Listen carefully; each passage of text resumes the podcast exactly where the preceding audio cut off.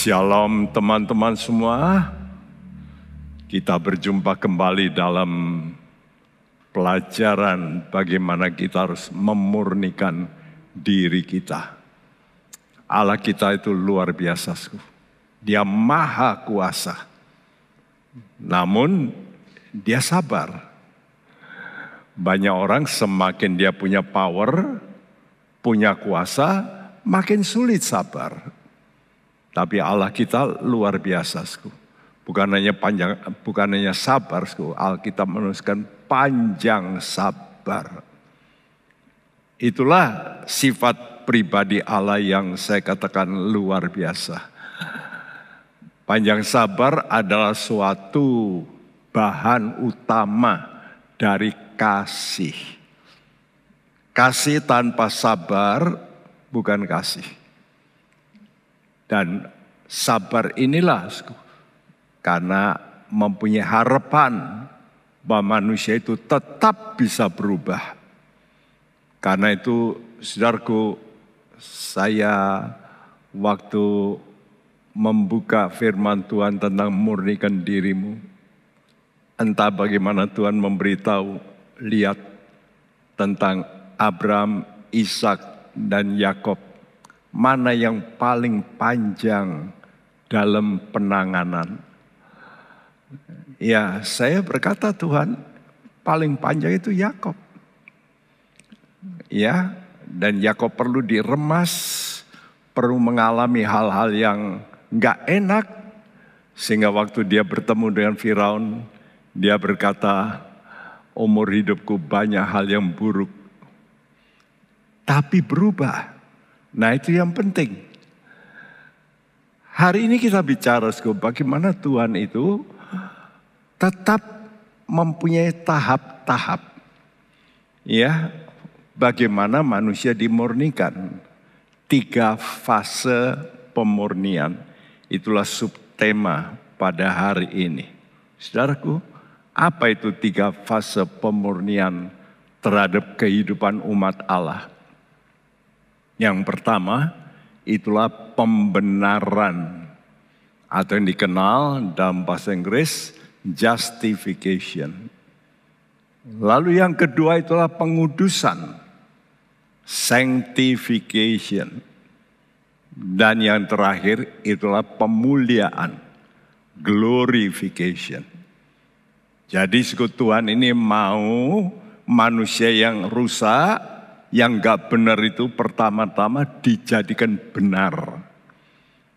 Setelah benar dikuduskan. Ya, setelah dikuduskan nanti mulia. Nah apa bedanya pembenaran dan pengudusan semacam ini, saudaraku? Kalau ada emas, ada banyak campurannya, ada tembaga, ada perunggu, ada ya macam-macam perak dan sebagainya yang jauh lebih murah. Dan itu disingkirkan dulu. Nah sampai betul-betul yang disebut emas. Itu pembenaran. Tapi kalau bicara pengudusan, itu bicara soal walaupun emas, namun segu beda kualitasnya. Ya. Jadi emas ini mesti dibersihkan betul-betul dari sifat-sifat yang bukan emas. Begitu juga kehidupan kita. Waktu kita percaya kepada Tuhan, kita ini sudah punya posisi yang namanya positional justification. Secara posisi kita dibenarkan, secara posisi. Tapi prakteknya belum. Begitu juga tentang pengudusan. Secara posisi sudah kudus. Karena itu surat Paulus kepada jemaat Korintus dibuka dengan kata-kata kepada jemaat Tuhan di Korintus ya orang-orang kudus. Nah kalau kita baca Orang-orang Korintus, orang kudus, tapi masih bertengkar, masih berpihak-pihak. Nah, mereka secara posisi sudah kudus. Sudah. Tapi belum 100% kudus. Ya. Nah, saudaraku, apa itu kudus? Kudus itu artinya dipisahkan. Jadi dipisahkan dari penguasaan. Dikuasai oleh Allah. Itu kudus. Tapi dia mempunyai kemauan-kemauan sendiri. Nah ini secara praktek belum kudus. Secara posisi sudah, tapi prakteknya belum. Dan terakhir, kalau kita sudah dibenarkan, dikuduskan, dengar kata dibenarkan, itu kata apa, sku? Kata pasif. Tuhan yang membenarkan, dikuduskan, Tuhan yang menguduskan. Tapi kalau kita mau praktek, namanya kudus, kita mesti menguduskan. Nah, aktif jadi kita mesti ikut campur. Saudaraku, kalau kita mau dibenarkan, dikuduskan, maka kita satu kali nanti akan mengalami pemuliaan. Dimuliakan, ya. Jadi glorified. Kita itu nanti ditinggikan oleh Tuhan. Nah, kehidupan Yakob itu adalah contoh model. Ya, Bukan berarti Yakob hanya dibenarkan tidak dikuduskan. Tapi ini contoh model bedanya dengan Yusuf. Yakob ini adalah bayangan orang yang mengalami pembenaran. Kapan dia itu benar-benar disebut benar? Kita baca dalam kejadian 35 ayat 10 firman Allah kepadanya, "Namamu Yakub. Dari sekarang namamu bukan lagi Yakub, melainkan Israel. Itulah yang akan menjadi namamu." Maka Allah menamai dia Israel. Ya.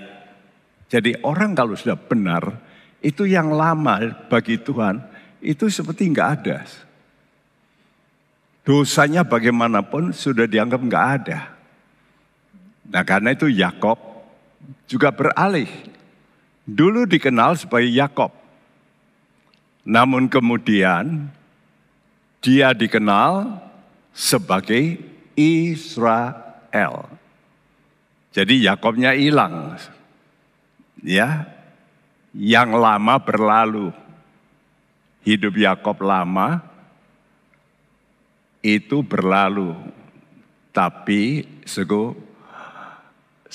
uh, hidup yang baru Israel muncul. Nah, jadi sku, kehidupan Yakob itu contoh pembenaran. Jadi kenyataan hidupnya menjadi Israel bukan lagi Yakob. Itu berarti posisinya dan praktek hidupnya sekarang benar di mata Tuhan.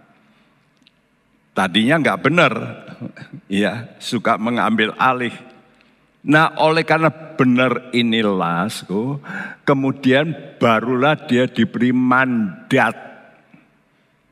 Kalau nggak benar dikasih mandat kan bahaya. Minggu lalu kita sudah membicarakan tentang mandat kerajaan.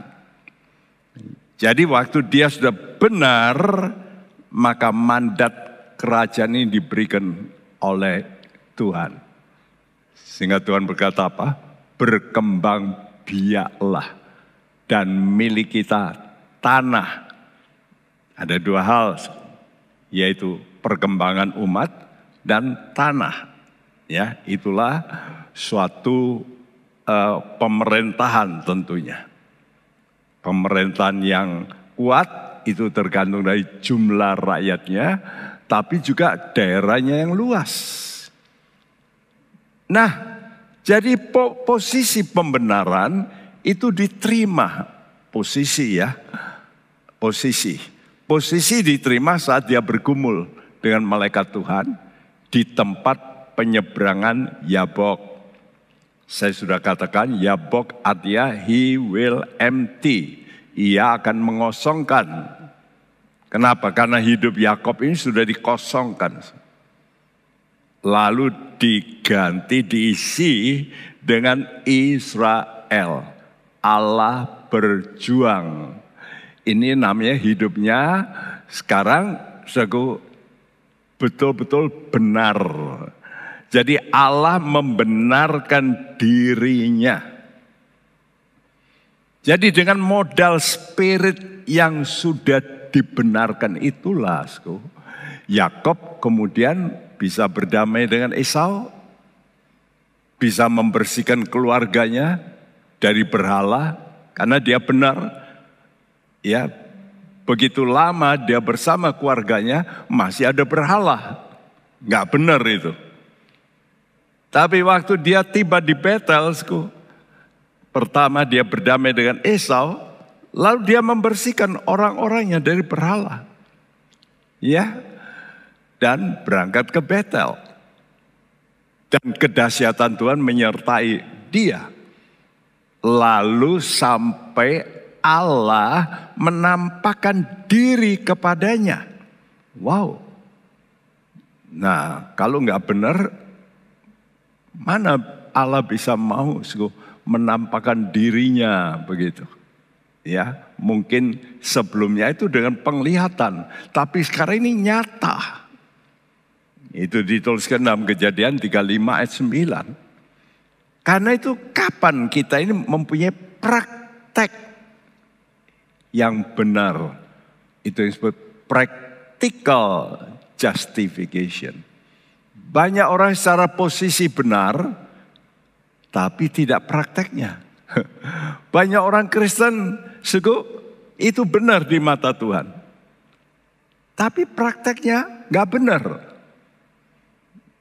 Jadi ada dua sku, posisi dan praktikal. Nah kita mesti mengalami dua-duanya. Setelah posisi kita mesti praktekkan kapan kita itu prakteknya benar. Ini namanya practical justification. Ulangan 6 ayat 25 dan kita akan menjadi benar apabila kita melakukan segenap perintah itu dengan setia di hadapan Tuhan Allah kita seperti yang diperintahkannya kepada kita. Kita akan menjadi benar. Nah ini praktikalnya. Kapan? So? Apabila ini syaratnya. Kalau melakukan, dia taat Nah banyak orang Kristen cukup puas dengan percaya. Tapi nggak taat. Berapa banyak orang Kristen di gereja itu percaya Yesus. Nyanyi untuk Yesus. Percaya Yesus itu Allah. Jadi manusia percaya. Tapi prakteknya aduh kadang-kadang memalukan. Jadi banyak orang masih belum benar prakteknya. Posisinya benar, tapi prakteknya tidak. Yakob telah melakukan perintah Tuhan dalam praktek. Apa prakteknya? Tuhan kata pulanglah ke negeri nenek moyangmu. Dan dia praktekkan. Ya. Dan dia berdamai dengan Esau. Dia praktekkan. Dia praktekkan apa? Sebelum ke Betel, membersihkan semua dewa-dewa asing. Ya, istimewa yang dimiliki oleh istrinya kekasih. Rachel yang punya terafim. Karena terafim itu hak untuk mengklaim untuk dapat warisan. Nah, kita kan banyak kali begitu. Oleh karena kita rebutan warisan, walaupun kita orang Kristen, ya melanggar. Benar enggak? Jadi secara posisi benar, tapi secara praktek enggak benar. Dan ini banyak orang Kristen begitu. Kita mesti mengalami dua-dua, yaitu dibenarkan secara posisi, positional justification, itu diperoleh kapan? Saat seorang mau percaya dan mau menerima firman. Karena firman itu Allah. Yesus itu Allah. Kalau orang mulai menerima Yesus karena Bapak ini mengutus Yesus sebagai Tuhan, pemimpin. Dan orang menerima, Bapak itu sudah senang. Wah, kamu menerima uluran tanganku, berarti kamu menghargai aku. Nah, karena itu disebut benar di sini secara posisi, yaitu karena menghargai ya kasih Bapak. Jadi orang yang mau menghargai kasih Bapak dengan menerima Yesus sebagai Tuhan dan Kristus, dia itu di mata Bapa benar. Walaupun prakteknya belum. Tapi benar, ya saudaraku, secara posisi. Karena Allah berkata, ini loh, kami ini salah satu dari kami keluar dari posisi kami menjadi manusia. Percaya enggak? Nah kalau orang percaya, dia itu di mata Bapak benar. Nah sekarang apa itu benar secara praktek? Practical justification. Yaitu kalau orang itu bukan hanya percaya, tapi mau melakukan ya perintah dari Yesus yang diutus oleh Bapa. Jadi kalau sudah sudah menerima Yesus sebagai Tuhan, itu Bapak sudah senang. Anda masuk orang yang dibenarkan. Tapi perintahnya Yesus sering kali kita langgar. Misalnya Tuhan berkata, ampunilah ya saudaramu yang bersalah. Berapa kali Tuhan? Mereka tanya, sampai berapa kali? Apa tujuh kali? Tuhan menjawab apa? Tidak. Ya, tujuh puluh kali tujuh kali. Eh tujuh puluh pangkat tujuh. Hitung aja. Tujuh puluh kali 70 kali 70 kali 70 kali 70 kali 70 kali 70 kali 70. Mana ada orang yang berbuat salah kepadamu sampai begitu banyak. Tapi Tuhan kata tetap apa? Ampuni. Nah ini kita mesti praktekkan. Karena itu sekali lagi ingat-ingat ya ulangan 6 ayat 25 ini mesti masuk dalam pikiran saudara. Inilah yang disebut practical justification. Jadi di mata Tuhan, sekarang ini kehidupanmu betul-betul benar. Bukan posisimu benar, tapi kehidupanmu jadi benar.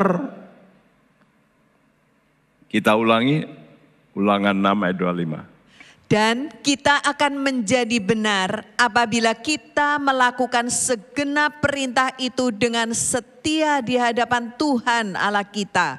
Seperti yang diperintahkannya kepada kita. Ya, kita akan menjadi benar apabila itu syarat.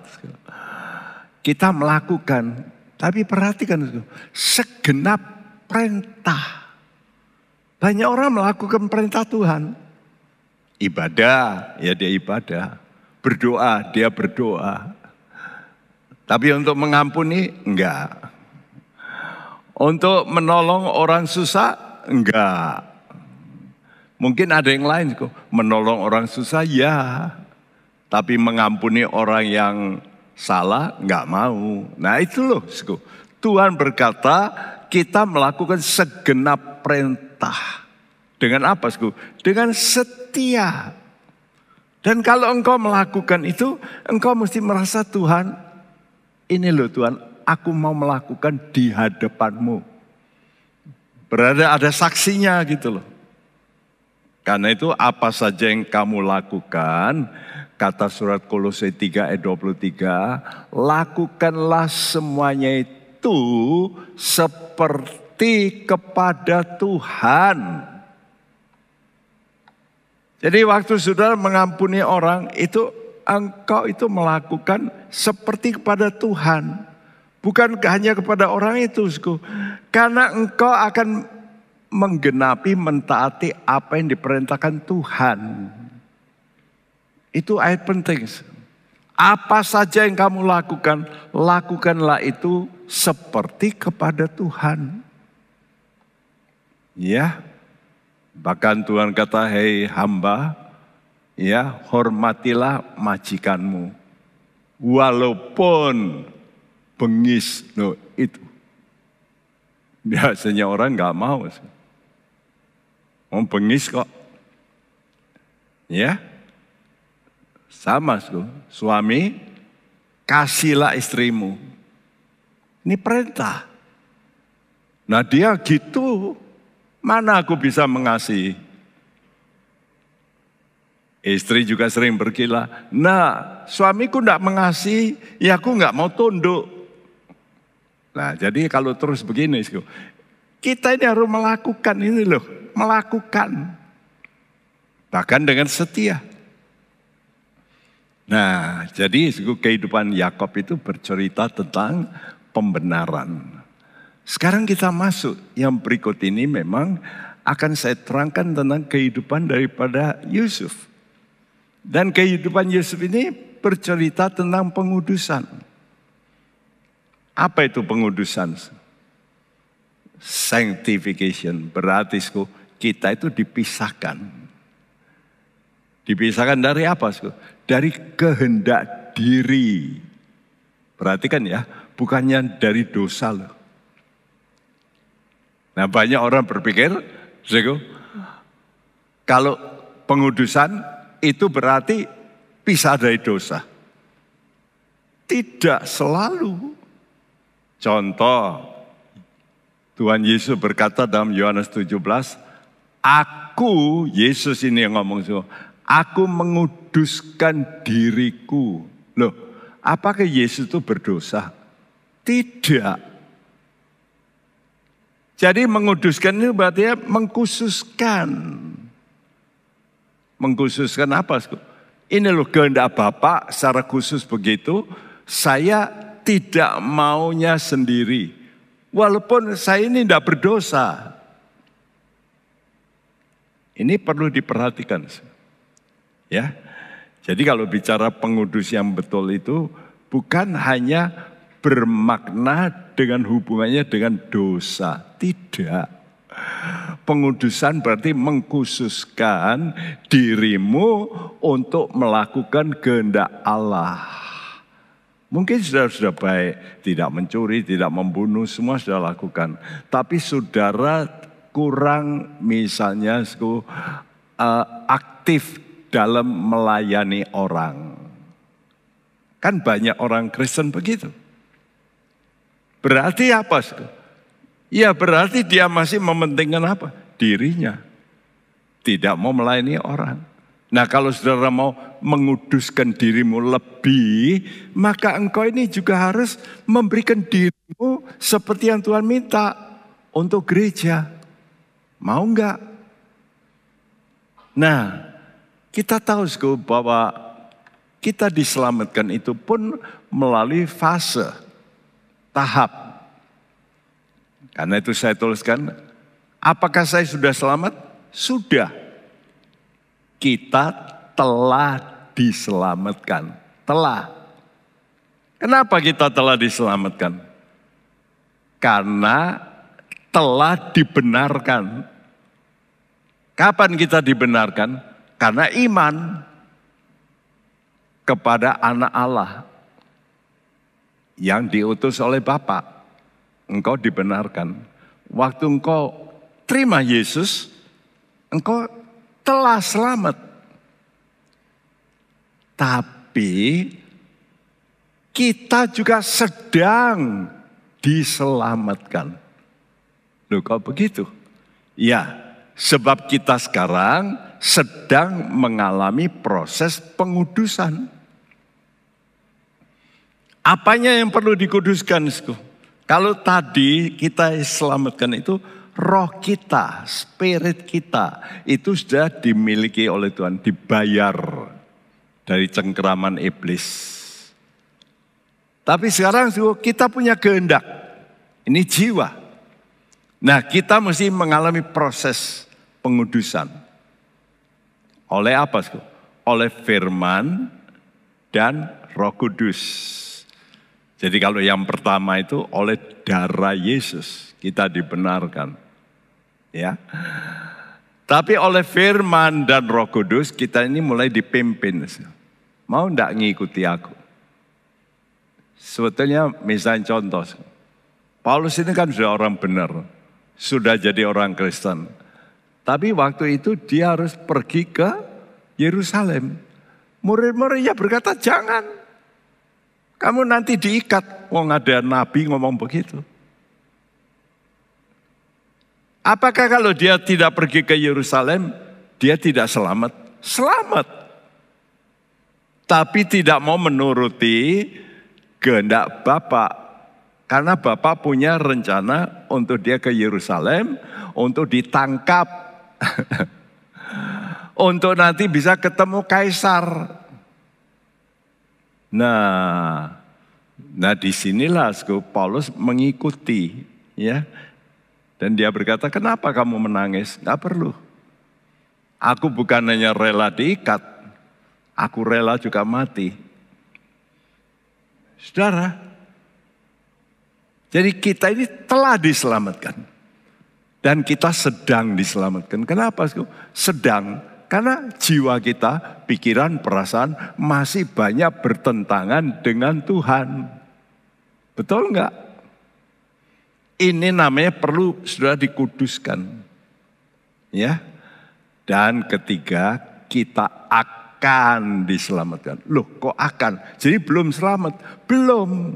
Belum total maksudnya. Karena tubuhmu belum selamat kok. Kapan tubuhmu itu betul-betul selamat? Kalau engkau sudah mengalami perubahan tubuhmu Tubuhmu diubah dari tubuh dosa jadi tubuh kemuliaan. Sekarang kita ini masih nyan, menyandang tubuh dosa. Jadi hati-hati, kita bisa miss yang ketiga ini. Akan diselamatkan ini. Karena itu banyak orang merasa saya sudah selamat, saya sudah selamat. Tapi dia tidak tahu tubuh dosanya ini bisa membawa dia masih punya kekuatan untuk diseret melalui penipuan. Dan dia tertipu. Nah, saat kita percaya pada Yesus sebagai Allah yang menjadi manusia, kenapa harus menjadi manusia? Karena dia harus mengorbankan darah. Nah, darah inilah, yang menyucikan kita. Ini untuk apanya yang disucikan? Spirit kita. Maka secara posisi kita ini dibenarkan. Dan juga secara posisi dikuduskan. Tapi posisi. Namun untuk praktek pengudusan, kita masing-masing harus masih mentaati pimpinan firman, dan roh kudus. Karena itu kita sekarang mesti aktif, menyucikan. Kalau dikuduskan itu pasif. Kita tinggal percaya, kita sudah punya posisi kudus. Ya, tapi Tuhan tidak ingin saudara hanya dikuduskan. Saudara harus menguduskan. Nah ayat ini jelas. 1 Petrus 1 ayat 22. Karena kamu telah menyucikan jiwamu oleh ketaatan kepada kebenaran, sehingga kamu dapat mengamalkan kasih persaudaraan yang tulus ikhlas. Hendaklah kamu bersungguh-sungguh saling mengasihi dengan segenap hatimu. Saya tanya, apakah kita sudah mencapai ini? Yang diminta Tuhan, mengamalkan kasih persaudaraan yang tulus, ikhlas, dan sungguh-sungguh saling mengasihi. Sudah? Kita tanya aja diri kita, apakah saya sudah saling mengasihi saudara seiman? Lihat aja kalau datang di gereja warna kulitnya lain, udah enggak bisa, betul enggak? Kamu dari gereja mana? Oh, sinodenya beda. Udah enggak bisa. Oh kamu percaya bahasa roh? Enggak. Nah sudah enggak cocok. Ini contoh. Kita ini belum taat penuh bukan? Ya. Kalau kita melihat suku aja. Nah, kalau sukunya sendiri, wah rapat. Sukunya lain, udah nggak ada kasih persaudaraan. Ini fakta, suku. Gimana saudara bisa berkata jiwamu sudah suci? Nah di sinilah suku. Kita harus mengakui saya harus terus menerus menyucikan jiwaku. Karena jiwaku ini masih belum suci. Pikiranmu perasaanmu. Nah, jangan jauh-jauh. Pikiran dan perasaanmu sama suamimu aja dah. Sama istrimu, ayo.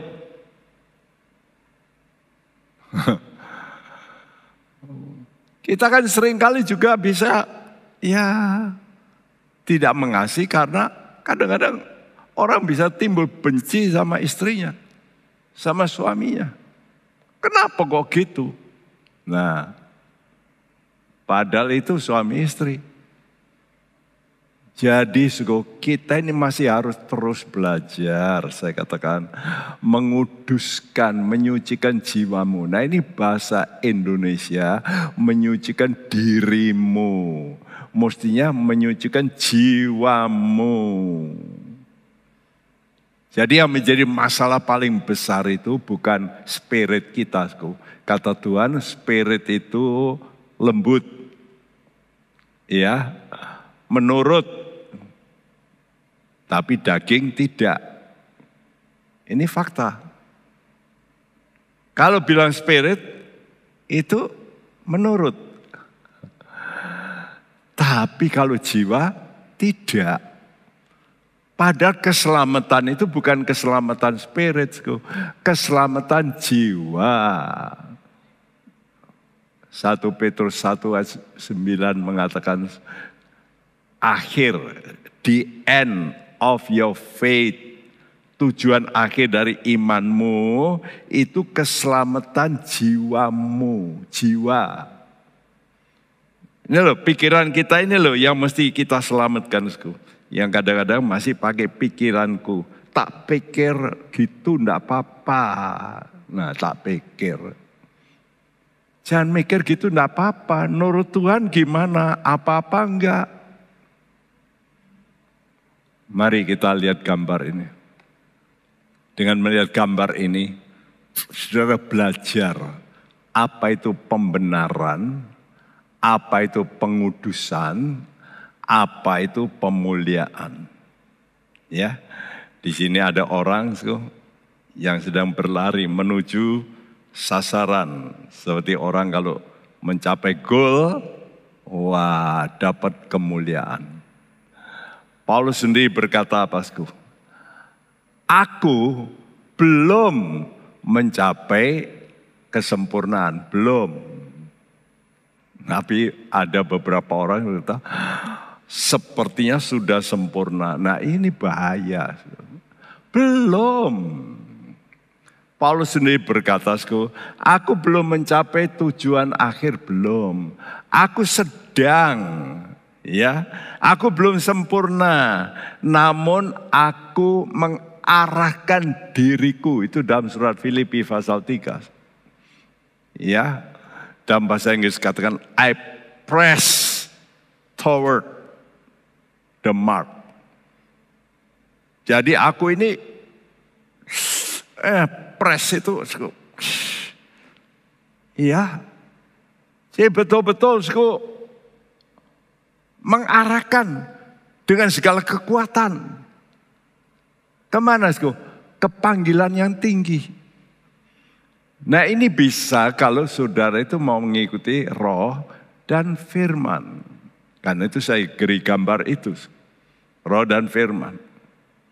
Jadi lihat yang hijau itu pembenaran. Kapan kita dibenarkan? Waktu kita percaya dan menerima Tuhan Yesus. Maka posisi kita benar di mata Tuhan. Kamu benar, kenapa? Ya karena kamu menerima uluran tangan Bapak, berarti kamu benar. Kamu tidak menghina aku, rencanaku Tuhan Yesus itu penyelamatmu. Dan kamu terima, aku senang kata Bapak. Kamu benar. Banyak orang yang menolak Yesus pasti tidak selamat, pasti. Tapi orang menerima Yesus selamat. Spiritnya, jiwanya belum tentu. Nah di sinilah proses namanya pengudusan. Dan proses pengudusan inilah panjang. Seperti Yesus. Yesus datang ke dunia, dia juga dikuduskan, dia harus menguduskan. Kenapa? Karena dia harus mengikuti kehendak Bapak. Untuk apa? Untuk disalib. Waduh.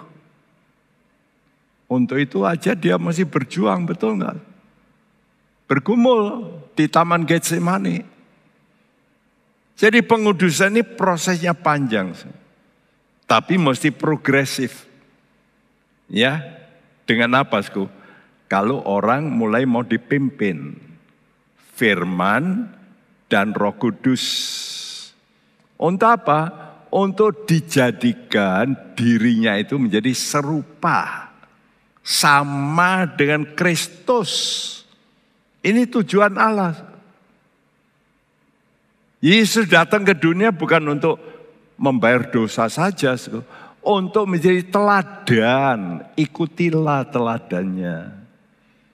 Nah coba dibacakan, hurufnya kecil memang, 2 Tesalonika 2 ayat 13b yang berbunyi, Sebab Allah dari mulanya telah memilih kamu untuk diselamatkan dalam roh yang menguduskan kamu dan dalam kebenaran yang kamu percayai. Nah, apakah banyak orang pernah baca ini? Saya diselamatkan oleh Tuhan Yesus. Loh ya betul. Yesus mati untuk saya. Bayar sudah dibayar jreng. Jadi saya ini sudah selamat betul. Spiritmu, jiwamu belum. Ya, perhatikan kata di sini. Allah memilih dari mulanya, kamu ini sudah dipilih. Ya, untuk apa? Diselamatkan. Diselamatkan di mana? Dalam roh. Kita kan sering belajar cuma percaya Yesus selamat. Tapi ini loh, diselamatkan dalam roh yang menguduskan kamu. Dan dalam kebenaran yang kamu percayai. Kamu percaya enggak firman Tuhan? Kamu percaya enggak firman Tuhan? Ampunilah. Contoh yang paling mudah. Nah itu aja enggak mau kok gimana bisa selamat. Aduh, aduh. Banyak kali pengajaran itu diberikan benar tapi sepotong. Tidak the whole truth. Half truth. Separuh benar. Tapi tidak kebenaran utuh. Kita mesti diselamatkan di mana? Dalam roh yang menguduskan. Jadi roh ini mau ngeret saudara mau digeret. Jangan nuruti kehendak diri, nuruti roh. Nah, mau enggak? Dan nuruti real firman ini. supaya nanti berakhir dengan ini pemulihan. Apa itu pemulihan? Engkau dan saya dijadikan sama seperti Yesus. Ya, dalam kekudusan. Artinya nanti engkau juga akan dibangkitkan dari antara orang mati. Nah, bukankah ini yang menjadi keinginan Paulusku? Yang ku inginkan yaitu apa? Dua, mengenal dia, ya, dan mengenal penderitaannya Tuhan, dan aku harus masuk dalam kebangkitan dari antara orang mati. Jadi kalau saudara bangkit bersama semua orang mati, ya nggak masuk kelompok itu. Kita harus bangkit dari antara orang mati. Orang lain masih mati, kita bangkit. Nah, itu saudara masuk kebangkitan pertama. Jadi proses kehidupan Yakob sampai ia dinyatakan Allah di Betel dengan nyebut namanya Israel itu bayangan dari pembenaran. Sedangkan proses kehidupan Yusuf itu bayangan. Bayangan loh ya, bukan berarti uh, Yusuf tidak dibenarkan. Bukan berarti nanti Yakob tidak dikuduskan. Bukan begitu. Tapi ini merupakan satu contoh ini loh. Cerita di dalam Alkitab ini kan tidak semua diceritakan. Iya toh? Yang teteh mengek. Misalnya Yusuf.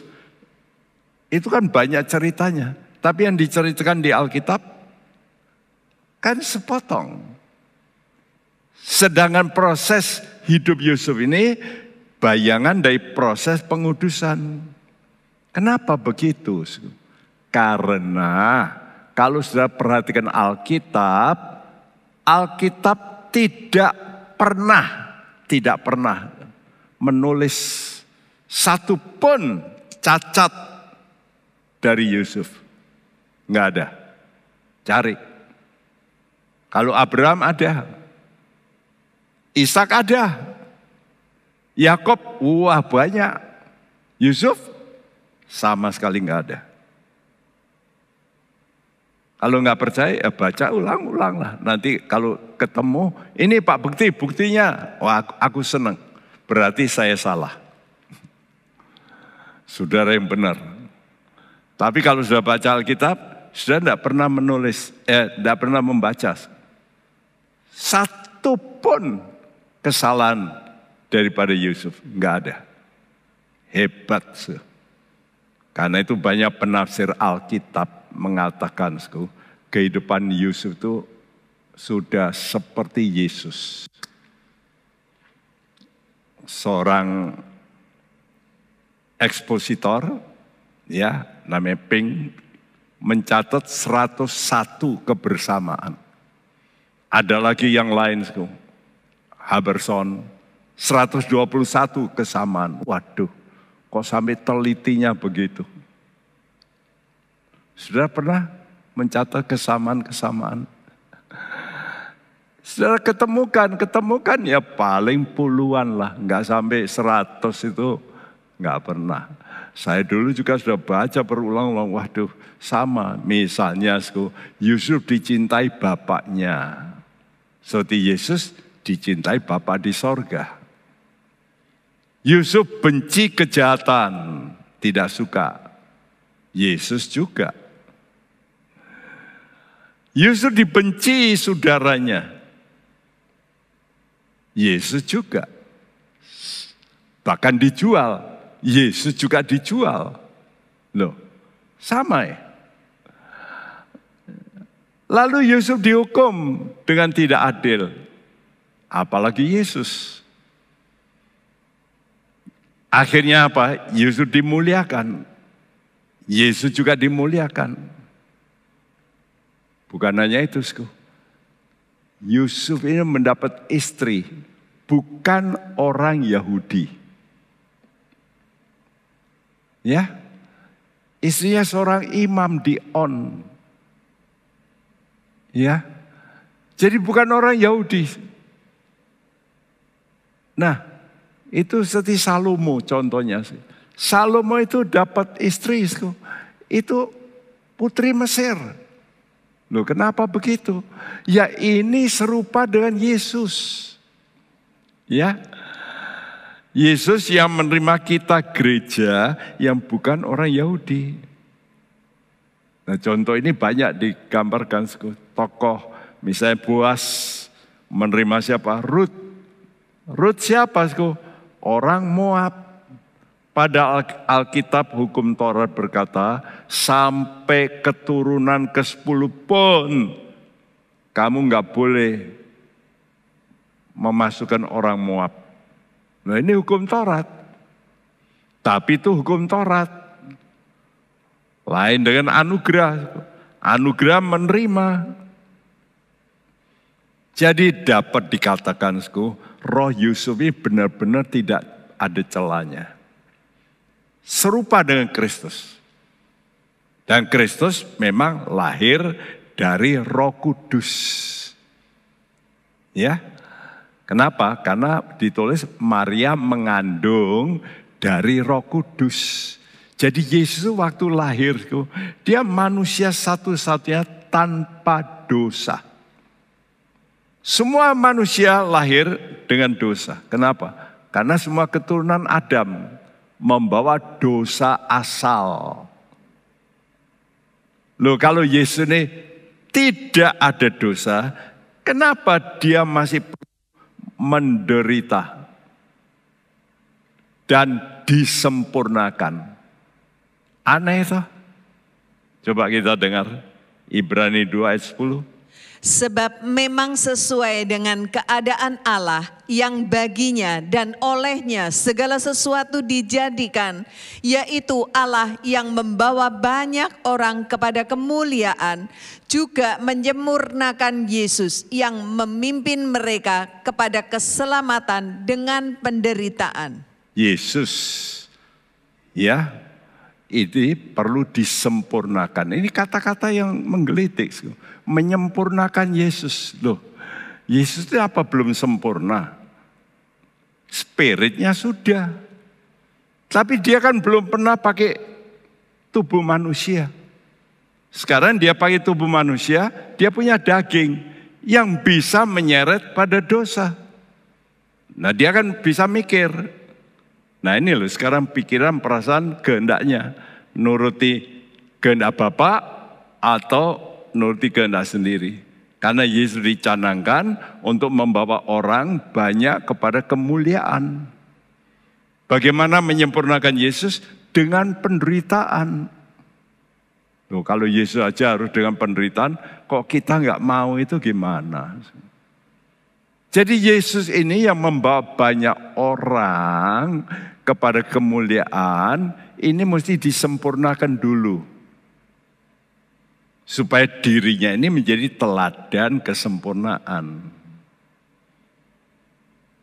Memang sebelum menjelma jadi manusia, dia itu Allah yang sempurna. Tapi waktu dia berinkarnasi, menyandang tubuh daging yang serupa dengan daging manusia berdosa. Karena itu dia dilahirkan lewat Maria orang berdosa. Memang ada pendapat Maria itu tanpa dosa. Siapa bilang? Enggak ada Alkitab berkata Maria itu tanpa dosa. Karena dia keturunan Adam. Nah ini ada pengajaran berkata Maria itu sinless woman. It is wrong. Salah besar. Kenapa? Karena Maria sendiri berkata, jiwaku memegahkan Tuhan ya yang menyelamatkan loh. Berarti dia juga perlu diselamatkan. Waktu Yesus menyandang tubuh daging karena dia anak Maria ya dalam daging dia juga punya kelemahan daging walaupun dia tidak berdosa tapi punya kelemahan daging. Jadi dengan bertubuh daging, Yesus tentu dapat jatuh dalam dosa. Bisa, bisa kalau mau. Nah kalau enggak gitu kenapa iblis menggoda? Ayo. Kalau Yesus enggak bisa jatuh karena dia Allah, kenapa iblis perlu menggoda? Buat apa? Jadi suku godaan itu supaya menuruti kehendak daging. Nah, dalam kelemahan daging itulah Yesus perlu berdoa. Mohon kekuatan. Kekuatan siapa? Kekuatan Roh Kudus. Yang membuat dia sanggup memilih aku lebih baik memilih menderita daripada berbuat dosa. Ibrani 5 ayat 7 dan 8. Dalam hidupnya sebagai manusia, ia telah mempersembahkan doa dan permohonan dengan ratap tangis dan keluhan kepada Dia yang sanggup menyelamatkannya dari maut, dan karena kesalehannya ia telah didengarkan. Dan sekalipun ia adalah anak, ia telah belajar menjadi taat dari apa yang telah dideritanya. Mengapa Yesus perlu menangis? Oh dia Allah yang maha kuasa. Betul enggak? Tapi dia waktu itu tidak boleh menggunakan kekuasaannya. Walaupun dia maha kuasa. Ini berat tuh. Orang yang punya power tapi nggak boleh pakai powernya. Itulah Yesus. Kenapa begitu? Karena dia mau jadi contoh bagi kita manusia. Nanti jangan kata, Yesus ya bisa, dia Allah. Nah aku ya nggak bisa, aku manusia. Nah itu Tuhan nggak mau. Dia mau betul-betul jadi manusia, tapi bergantung sama Bapak. Dengan apa? Doa dan permohonan. Kalau perlu dengan apa? Ratap tangis. Ini loh. Anda pasti dan saya ada banyak kelemahan. Pernahkah sudah nangis untuk kelemahanmu? Banyak orang nangis karena dihina, karena kekurangan uang, karena sakit. Tapi untuk kelemahan dirinya tidak pernah nangis. Bahkan berkata, ya ini watakku begini, aku sudah dilahirkan begini tidak ditangisi. Yang sanggup menyelamatkannya, nya, ugur besar dari maut. Loh, Yesus juga perlu diselamatkan. Secara manusia. Ya. Kenapa selamat? Ya karena saleh. Dengan apa? Belajar taat. Ini kuncinya.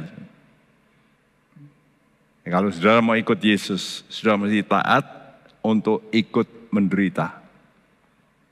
Jangan sampai berbuat salah. Banyak orang berkata, nggak bisa kalau nggak berbuat salah. Loh itu salah. Kita bisa kalau mau menderita, betul? Jadi ini soal kehendak, pilihan bebas. Kehendak memilih lebih baik aku menderita daripada berbuat dosa. Ini harus jadi moto hidup kita. Inilah yang dilakukan oleh Yusuf. Lebih baik aku menderita daripada berbuat dosa. Oleh karena itu dia menderita, so, dianiaya, masuk penjara. Lalu dia bisa balas saudaranya, dia nggak mau. Kenapa? Ya ini, lebih baik aku menderita daripada berbuat dosa. Ini harus kita pegang, 1 Petrus 4 ayat 1 dan 2 supaya ayat terakhir. Jadi karena Kristus telah menderita penderitaan badani, kamu pun harus juga mempersenjatai dirimu dengan pikiran yang demikian. Karena barang siapa telah menderita penderitaan badani, ia telah berhenti berbuat dosa, supaya waktu yang sisa jangan kamu pergunakan menurut keinginan manusia, tetapi menurut kehendak Allah. Nah, semuanya itu di mana letaknya? Di sini. kamu juga harus mempersenjatai dirimu dengan pikiran. Jadi kalau gitu peperangan kita ini di mana? Pikiran. Pele mana gitu Pele ikut Yesus dengan penderitaan karena mau benar atau nggak mau menderita. Dan Pele ya dosa sedikit-sedikit lah. Ini terserah kepada kita. Tapi ayat ini berkata supaya kamu berhenti berbuat dosa. Jadi banyak orang berkata nggak bisa berhenti. Kita manusia pasti berbuat dosa. Wah kalau gitu buat apa Yesus mati? Supaya jangan waktu yang sisa ini kamu bergunakan menurut keinginanmu. Tapi menurut kehendak Allah. Ini lo kunci kekristenan itu di sini salib, ikut Tuhan. Mari kita mau datang pada Tuhan, Tuhan, mataku tertuju pada Tuhan.